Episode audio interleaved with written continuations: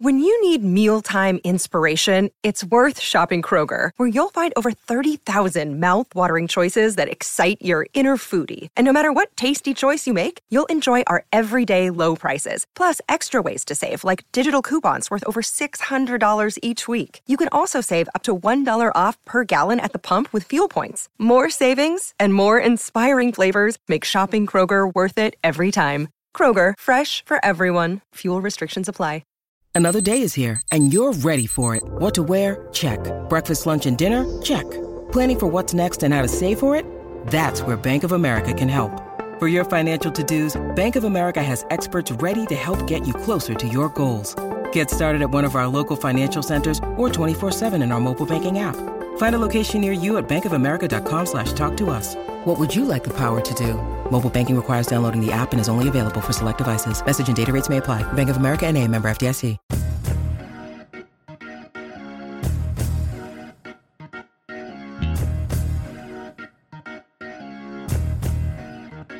Hey everybody, it's Dan and welcome to our Monday edition of the Orange and Brown Talk podcast. We've got two things for you today. First off, Mary Kay jumps on and talks us through some insider nuggets that she got from minicamp. We talk about Greg Newsome, Jeremiah Owusu-Koramoah, Baker Mayfield, Odell Beckham Jr., all of that stuff. Then, in the second half of the pod, I talked to Malik Jackson. He made a donation, 250 copies of the Juneteenth themed book, All Different Now, Juneteenth, the first day of freedom, to Cleveland schools and organizations. So I talked to him a little bit about that, his time in Denver, and how this defensive line compares to what they had in Denver, and kind of what last week was like getting to know his teammates for the first time. So that's in the second half of the podcast. Make sure you're a Football Insider subscriber. Go to cleveland.com slash Browns, the blue banner at the top of the page to get all the information about it and get signed up. Okay, here we go. Our Monday edition of the Orange and Brown Talk podcast.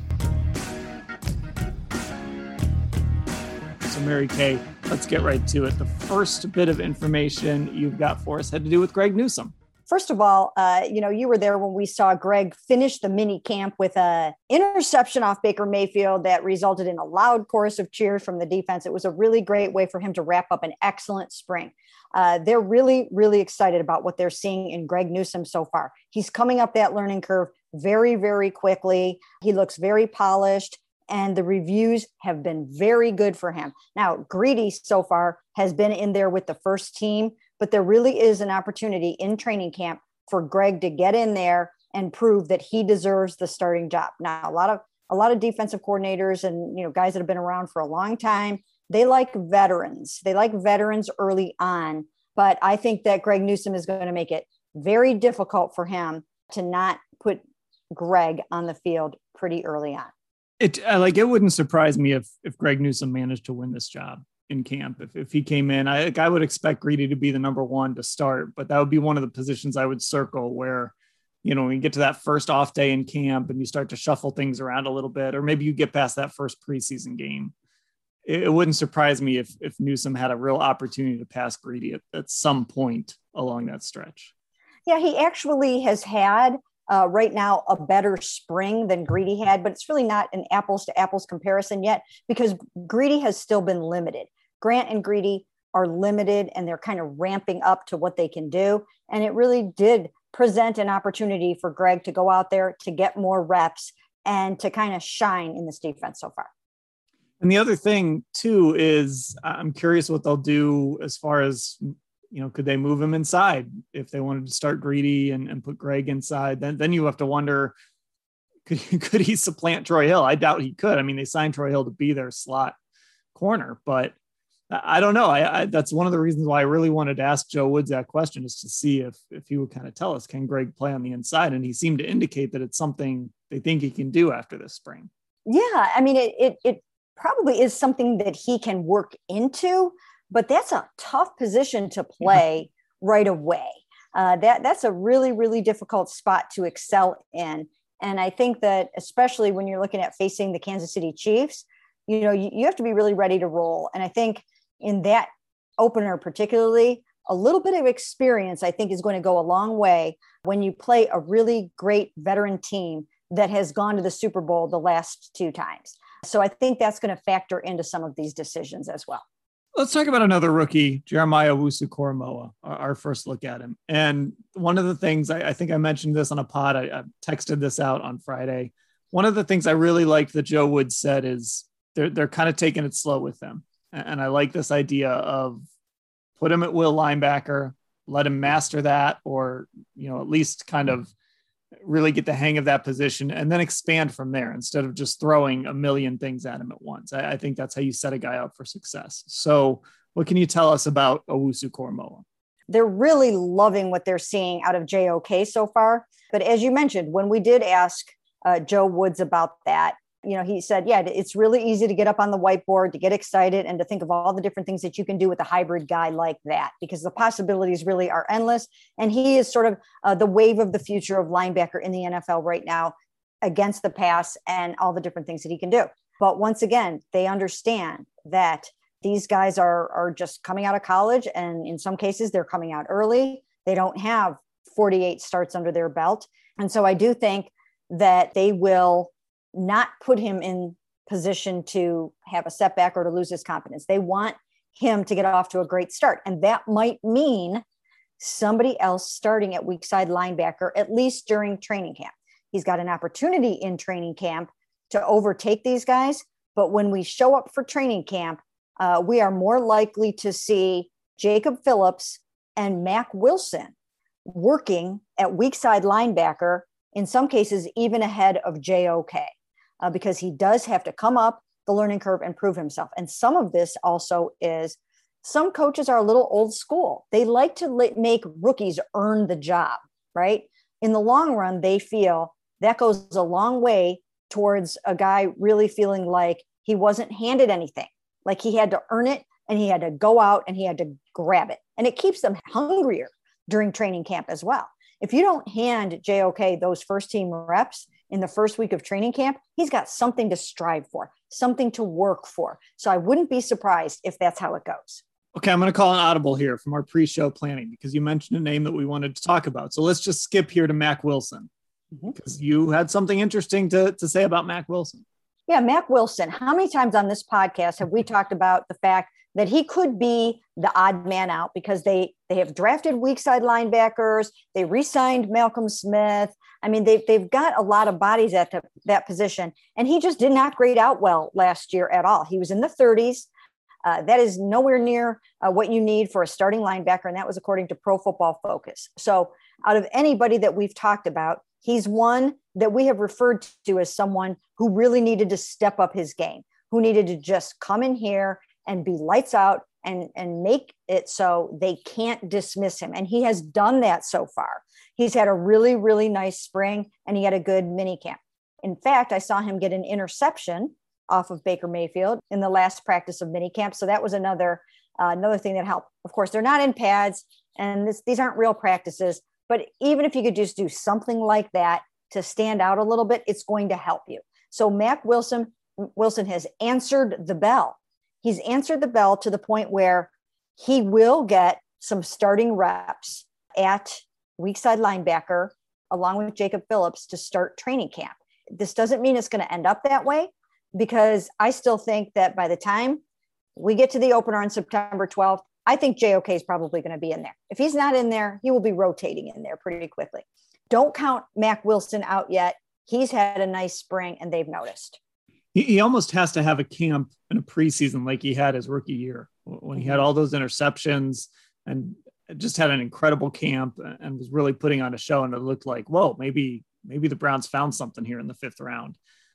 You know, I, I still think there's a lot of work ahead for Mack Wilson, though, just based on you got Anthony Walker, you you drafted JOK. It might depend on Tony Fields, honestly, mm-hmm. who we didn't see, and he was in a boot all mini camp and, and during OTAs you know, if Tony Fields shows maybe he can contribute this year, that that might end up being bad news for Mack Wilson because then they can put him on the on the 53 instead of maybe trying to sneak him through to the practice squad or something like that. There's a lot of variables that I think could work against Mack Wilson. And you know, the reality is, I mean, like you said, he he wasn't very good last year, and and that's that's going to stick in coaches' minds too.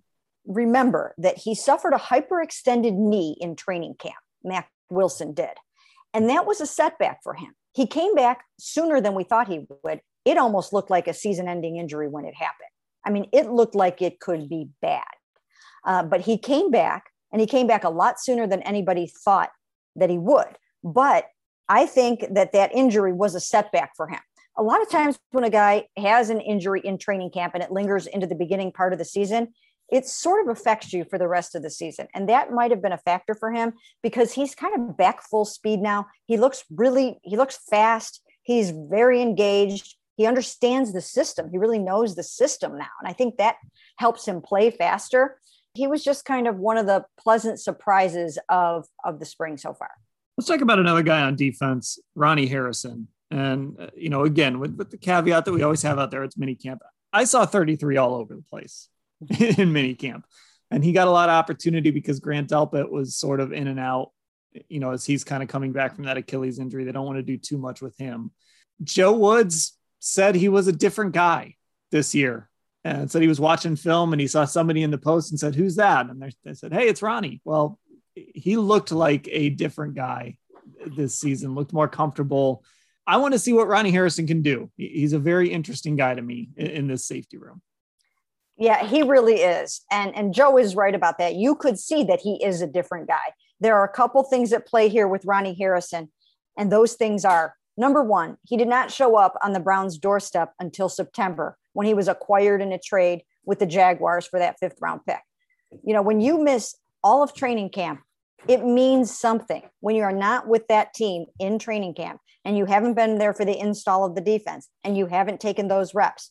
That's a huge setback Okay. He was in camp, but he was in camp with the Jaguars. So right from, from the start, he was starting behind the eight ball with the Cleveland Browns by not being here. And then he suffered a shoulder injury when he played against the Jaguars. And that was another setback that caused him to miss, I think that was like four games, three, four games. Uh, so that was another huge setback for him. And even when you come back from those injuries, you're not yourself in the first game back. So he had a couple strikes against him. Those strikes are gone. Those strikes are gone. Now he knows Joe Wood's system. He's healthy. He's playing a lot faster. He's got confidence and he's also got competition. He knows that Grant Delpit is coming for that job and it's bringing out the best in, in Ronnie. And, you know, we saw some really good things in him uh, at mini camp. And I think he's going to have a lights out training camp and Grant Delpit, as we mentioned on the yesterday's pod or last weekend's pod, that he's never played a down of football in the NFL yet. He still has to prove himself, and he's also coming off of an Achilles injury. Now, I think that uh, the plan is for him to be the starter. That was, of course, the plan last year. In a perfect world, I think they want their 2020 number two second round pick to win that starting job. But Ronnie's going to give him everything that he's got and I think, once again, just from the standpoint of experience, I could see him starting against the Chiefs. I could see Ronnie Harrison starting against the Chiefs. Now, if Grant comes continues to come up the learning curve and is healthy enough to practice, you're going to have a really, really good three-way safety rotation there with John Johnson, Ronnie, and Grant. But when you only have two in the very beginning, it could be Ronnie and John. And then also, you will have plenty of big nickel, which is five defensive backs, but it's three safeties, not three cornerbacks. So, three safeties in the big nickel, and Grant and Ronnie will obviously both be in on that sub package. Like you said, Delpit was supposed to be the guy starting last year, but plans change all the time in the NFL. That was a year ago, and Ronnie Harrison wasn't on the roster a year ago. And, you know, I don't know if Ronnie ends up being better or just more ready, I, they almost have to go that direction with him and, and kind of just see what happens with Grant. But Grant's going to get his opportunity. He was a second round pick, obviously, a guy they valued. So, so he'll get his opportunity, but that should be a fun battle to watch. Let's talk about one more defensive guy here before we go to the offensive side of the ball. Takk McKinley. I'm going to sound like Doug here. I'm kind of excited to see what Takk McKinley can do in this defense. I'm more excited about Takk in the role he's in now than I was when we were looking at him as a potential starter. So, what can you tell us about where Takk is and what you've heard about him? Well, first of all, when I asked Joe Woods about him, I was kind of trying to extract something positive from Joe about Takk because I watched Takk. I watched a lot of Takk and in minicamp. And one of the reasons why I did is because the defensive line were men were so close to us, we could see them really well and it was just so much easier. The offense was way clear across the field. it was really hard. I had binoculars on them, but it was still very difficult because quite often we had a lot of players standing in front of them and we couldn't really always see them the way that we wanted to. Uh, so I focused a lot on some of these new defensive linemen. And uh, I watched Jadeveon a lot. I watched Malik a lot. I watched Takk and a lot of those guys. And I really liked what I saw in Takk McKinley. First of all, he's he's smaller than I thought he was going to be, right? I mean, when you see him against the guys that are six five, he's only six two. And I was like, that's Takk. You know, I just wasn't expecting him to be that short. Um, and he just looked shorter to me. Uh, six two certainly isn't short, but well, for, right? He's wearing number 55 too. Right. And that and, we talked about that with Anthony Walker. It just it throws you off when you see that 55. Yes, definitely. And so yeah, just from a defensive end, you know, body type standpoint, he's not the prototype. Uh, and he's not what we're used to looking at with you know you know with Myles Garrett and now Jadeveon Clowney. These guys are six foot five, whatever. And um, so he just didn't have that body type, and he he almost does have more of a linebacker type of body. He really does. I really liked what I saw in him in a number of ways, and he he gained some uh, he gained some momentum uh, in the building with with how he played uh, in in this spring and in this mini camp. He worked his tail off. I mean, he he showed a lot of energy. He had a great attitude. He was very engaged. It's not like he's pouting because they signed Jadeveon Clowney after him, because that basically took away his starting job.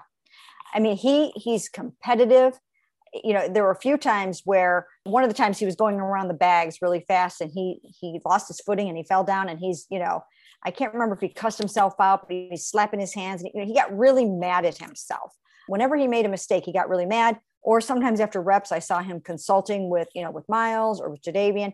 he's really trying hard he's got a really great work ethic and i think that will serve him well because you know he wants to get some playing time there and the opportunity is there if he proves that he deserves it. So looking forward to seeing what he can do in camp. But so far, it was a good mini camp for him. So, so when people hear the interview with Malik Jackson in the second half of this this pod, I asked him about why that defensive line group was so energetic, and he said, like, there's however many guys in that room, and only like eight guys are going to dress on a Sunday, so it's going to be competitive and it's going to be energetic, and and so yeah I, I, think there's there's going to be that type of competitive energy in that group going all the way through training camp uh, and and that's going to be the must watch group i think in training camp. There's there's certain things you love to watch like the one-on-ones and all that stuff but however they set it up for fans to attend training camp make sure you circle that defensive line group. You'll want to check those guys out because they are loud and they compete and they were right in front of us this week too but i think it was more than that. I think they were just frankly the loudest group all, all week at, at mini camp we we watched this all week. We saw that Malik Jackson and Andrew Billings were the two starters in there consistently all the time. It was very evident to see that that's what it was during minicamp. That's what it's going to be during training camp. And I think that's what it's going to be on opening day. I mean, there's a lot of competition behind them, but those guys have the experience to go in there against the Chiefs. They have the veteran experience, the veteran leadership. I think those guys are the two front runners to start against the Chiefs let's move to the offensive side of the ball. Let's talk about Baker Mayfield and his footwork. Mm-hmm. What can you tell us about that? Well, we know that he now has muscle memory on the footwork. You know, he learned all the new footwork last year and and he was he was really trying to get it down and in training camp and and we saw that. But, you know, then you get into the season and you just really can't spend a whole lot of time working on those fundamentals anymore. You've just got to survive and you've got to go out and you've got to win the next game.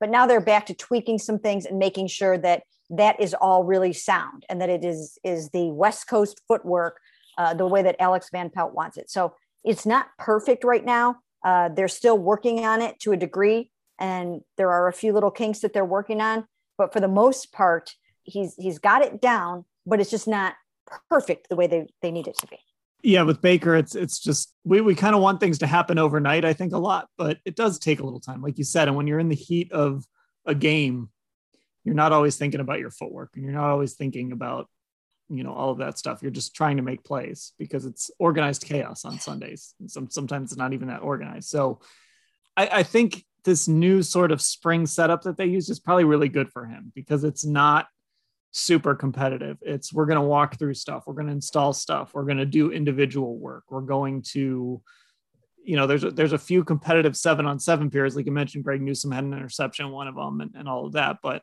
there is a lot of time now, at least with the way they did it this year, for that individual focus and that individual work on little things like footwork and timing and all of that stuff. Yeah, and and the other thing to note about Baker Mayfield is the ball is coming out really, really well. His arm looks fantastic. I actually think, I mean, he got a lot of reps in this mini camp. He, he really did. He, he got a ton of reps. Sometimes I actually wonder if it's not too much. You know, you don't want somebody to, to overuse the arm or get a dead arm, but he's so durable. That's one thing about Baker Mayfield is he is incredibly durable. Uh, he's almost like a you know like a little dynamo. You know, he just like you know he gets sacked, he pops back up. I mean, he's just he's just got the way that he is his body is built he holds up. He really does hold up physically. And that is a tremendous asset, obviously, to have at quarterback. But the ball is coming out really, really well. It always has for the most part, but he just throws a nice ball. And, and for the most part, uh, he's putting it, you know, right on the money, like he always does. The thing about this mini camp and the thing we will notice about this training camp is the level of competition that he's going against is going to be so much better for him this year than it was even last year that he's going to be so prepared for the season. Iron is going to sharpen iron. And if he can get past and get the ball and fit it into the tight windows that he's going to have to against the likes of John Johnson, Ronnie Harrison, Grant Delpit, Denzel Ward, you know, Greedy Williams, these guys are going to give him all that he can handle in training camp. And that's going to be really good because there are not going to be very many defenses that he has to go up against that are going to be as good as his own. There will be some that are pretty darn good. The Ravens are going to be really good. The Steelers are going to be really good. There are going to be some good defenses, but his own defense is going to get him so ready for this season that it's going to benefit everybody early on. So the last thing here, Odell Beckham Jr probably the biggest surprise of minicamp just because you know i know we've seen the stuff on social media i know we saw him working out in austin but it's just different when you kind of come around that corner when you show up on tuesday and there's odell out there doing individual drills no brace on the knee nothing like that seeing it in person seeing him actually doing that work for the first two days of mini camp before he you know he worked on the side on thursday uh, again, just part of that plan of, of rehabbing him and bringing him back. It was it was good to see. I mean, it was encouraging, and it makes you feel like, all right, July 27th. I don't know if he'll be 100% full go, but he's going to be pretty close, I would imagine. So, where are we at with Odell Beckham right now? First of all, freak of nature. Okay, freak of nature. It was like when Adrian Peterson came back from a torn ACL. I think he came back in like nine months came back from a tor- torn ACL and rushed for 2,000 yards that next year. Some people heal that way. They're just incredible healers. And Odell Beckham Jr. is shaping up to be one of those guys. He looks amazing. And now we did not get to see all of that. We didn't get to see everything that we're seeing on social media in this camp. But I will tell you what, we've seen it. Jarvis Landry has seen it. The other Browns players have seen it in, in Austin the organization is seeing it and people are their mind is blown away by what he's able to do after only seven months and i think that really bodes well for training camp and for the start of the season and i think that baker and odell are i think they're going to be really good together this year i really think that they are, are going to be good and i think uh, people in the organization are really really excited about what they've seen so far i think they think those two guys are off to a really good start i think austin helped uh, they might have one more of these passing camps, possibly. Uh, not sure if it's going to happen or not, but tentatively one scheduled for Florida in July, and that'll help a lot. I think everyone is really optimistic about this. Well, you know, and the thing about it is, and they keep telling us that that second half of the season without Odell, it had nothing to do with Odell. It was just all about Baker's improvement, all of that. And you know, I say this a lot in the NFL, eventually they got to show you their cards, right? And the fact that Odell is still on this team, the fact that they're they're planning on him being a part of this offense and a big part of this offense tells you that they truly believe that, that they believe that this team and this offense are going to be better with Odell Beckham Jr. because there were plenty of opportunities to go in di- uh, different directions. and they didn't do it. So I, I mean, that's a big vote of confidence. And then to see him on the field doing actual football drills in person was just, I mean, it was incredible. It really was incredible. And the thing to remember also about Odell Beckham Jr. is that he's about process and structure and smart football. And he really likes this coaching staff. And when you're bought into the coaching staff, that means everything. One of the reasons why he was so incredibly unhappy in 2019 is that he knew that it was a train wreck. He knew it was a train wreck. He knew there was no game plan. He knew that it was all both he and Jarvis. I mean, they're they're smart football players. They they knew that it was an absolute mess. There was no rhyme or reason to half of what they were doing. That's not the case at all. You know, we've heard Odell talk about guys like, you know, Bill Belichick. I mean, he really appreciates smart football and really good football coaches like Kyle Shanahan. You know, he would have wanted probably to play for a Kyle Shanahan or a Sean McVay or somebody like that. And I think he feels like he's in really, really good hands with Kevin Stefanski, with Alex Van Pelt. They know how to use a player of his caliber, and they also appreciate what he is and who he is. And so I think it's all coming together to make for a, happier Odell, and then couple that with better timing between him and Baker and they might all be onto something here. Okay, there we go. A uh, bunch of insider nuggets there about the Browns coming out of mini camp. As we uh, tell you what, this summer is going to go fast, Mary Kay. We're going to be to July 27th before we know it. I know Browns fans want this summer to fly by because they are excited about this football team. And this mini camp, I, I don't think did anything to sort of slow those expectations uh, based on what we saw. Okay, we're going to take a break. On the other side, I had a chance to talk to Malik Jackson about mini camp, about how this defensive line compares to what he played with in Denver that year that they won the Super Bowl, all of that stuff that's going to come up on the other side of the break. Mary Kay, I will talk to you later. Sounds great. Welcome back to the Orange and Brown Talk podcast. I had a chance to talk to Brown's defensive tackle, Malik Jackson, who signed with the team this offseason. Now, Malik is donating 250 copies of the Juneteenth themed book all different now. Juneteenth, the first day of freedom by Angela Johnson and E.B. Lewis to Cleveland schools and organizations. And the books will be distributed to students at George Washington Carver in the Cleveland Metropolitan School District.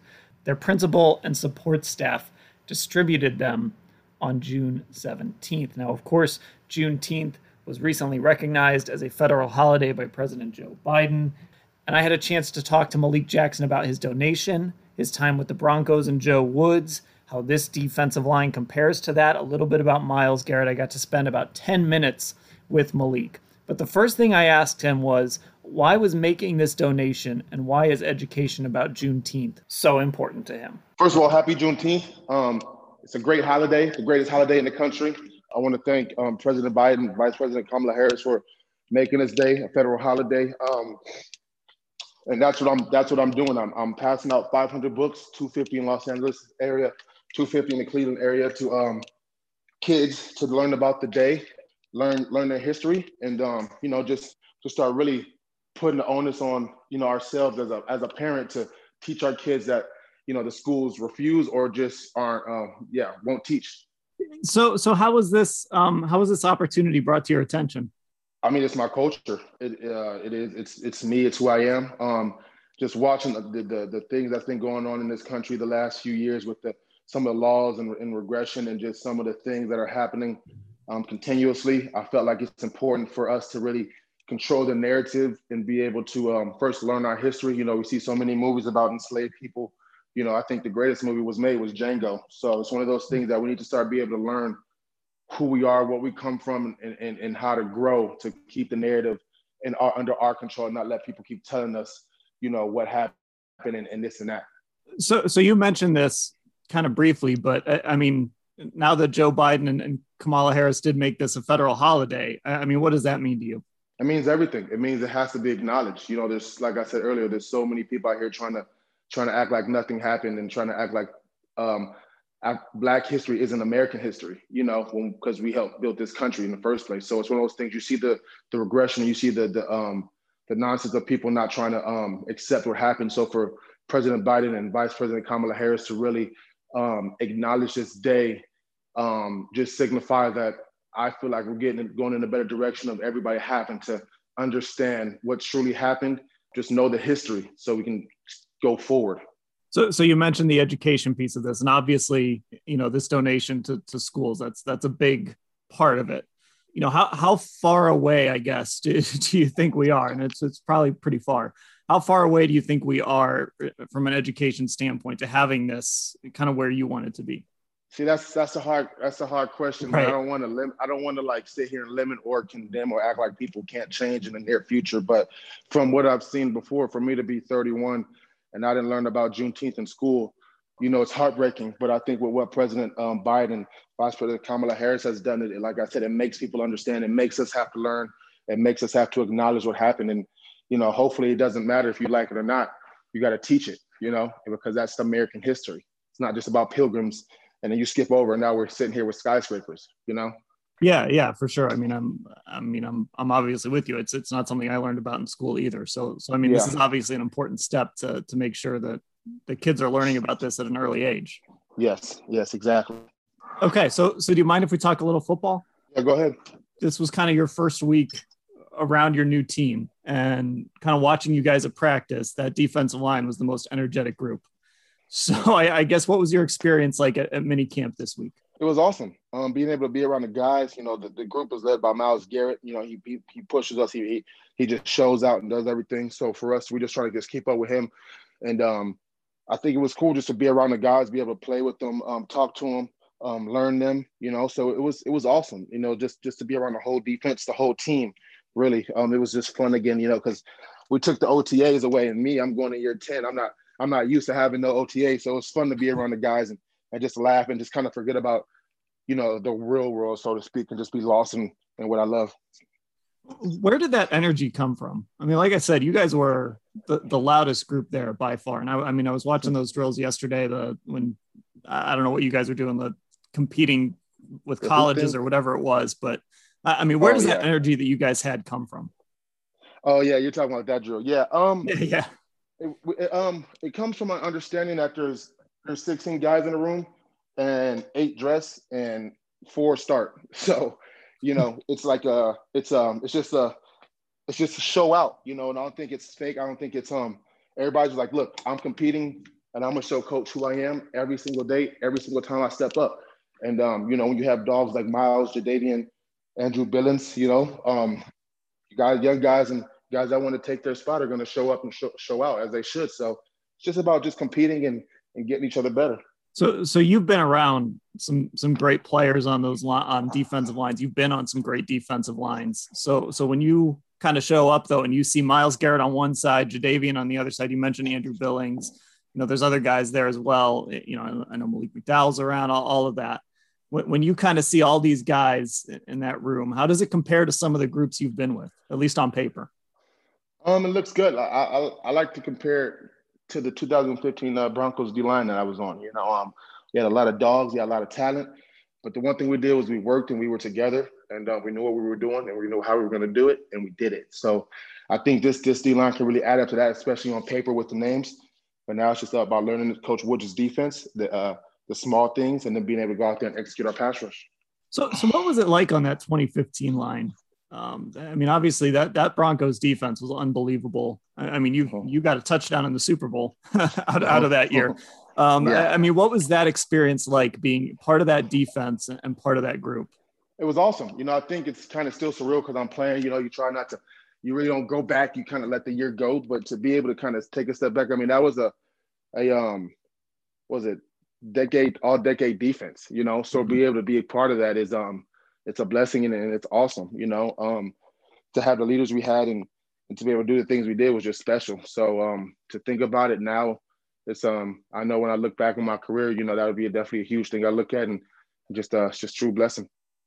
Now, now, Joe Woods was on that staff, the, the DB's mm-hmm. coach, and I, I, think I recall you telling us when you first signed that um, you know you you knew him pretty well, and, and maybe he was mm-hmm. one of the reasons you decided to sign with Cleveland.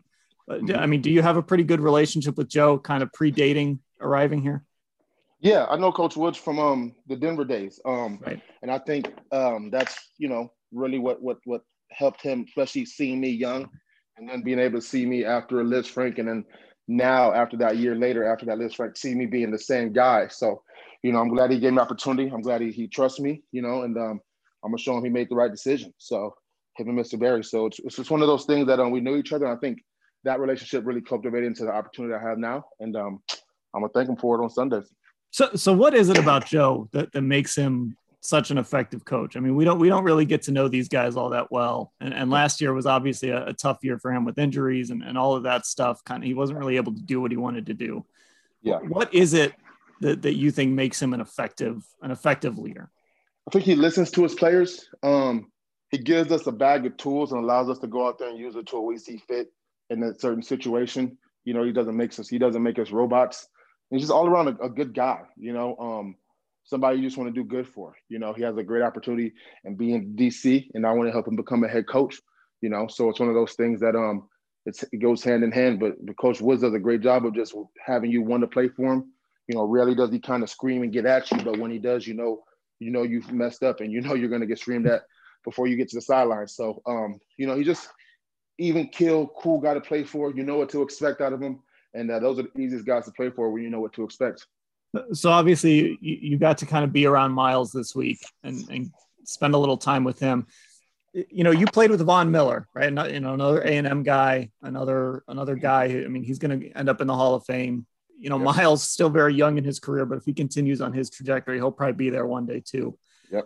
When you look at Myles, I, I guess what are, what are your impressions of him? When, even just watching him go through drills, just being around him, what what do you think of him? just a, a, great talent, man. It's like everything is so flawless for him. You know, I mean, you see him on Sundays, uh, you know, you say you just see what he does, but to see him on just practice and just see how how he just gets out, like everything he does is full speed and, and just flawless. It reminds me of like you said, Von, Von Miller, who just, you know, I can sit there when I was younger, I would sit there and watch Von and be like, okay, I'm gonna try this, and then you go out there and get punched in, in your chest and in your back. You say, okay, well, I can't do that. It's, it's the same thing with Myles. You know, it's like he just the things he does are just so over and beyond everybody. It's like you know you kind of got to manifest a little bit more to make it your own. But he's just leagues ahead of everybody, and it's just cool to see you know see him um, outside and then get to know him and see his work habits. Do you see a little bit of that in Jadeveon as well? Kind of that freakish Leadership. athlete type of edge rusher. Oh yes, I, and I, and I think that's the one thing I think I'm so excited about um, Jadeveon is like he has a supporting cast around him that allow him to do what he's good at. You know, um, I personally believe before, you know, he had a lot of, he had, you know, one good player in that D line, you know, that was really, and that was on the other end of the line. So, you know, they still could slide to him. I think now he has four people around him that can three other people around him that could really um, set the tone and, and, and help him, you know, kind of worry the offense so that uh, he can do his thing. So I think he's going to have a good supporting cast and we're going to, we're going to allow him to be great. All right, Malik, I, appreciate you doing this. I think the donation, um, you know, kind of seeing you do that is really cool. Um, so I appreciate you doing that, doing this. And I mean, welcome to Cleveland. I'm excited to watch you play this year.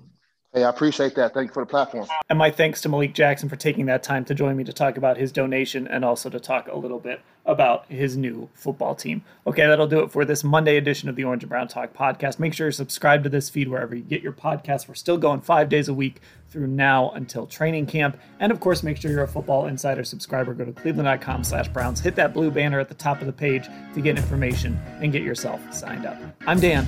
Thanks for listening, everybody.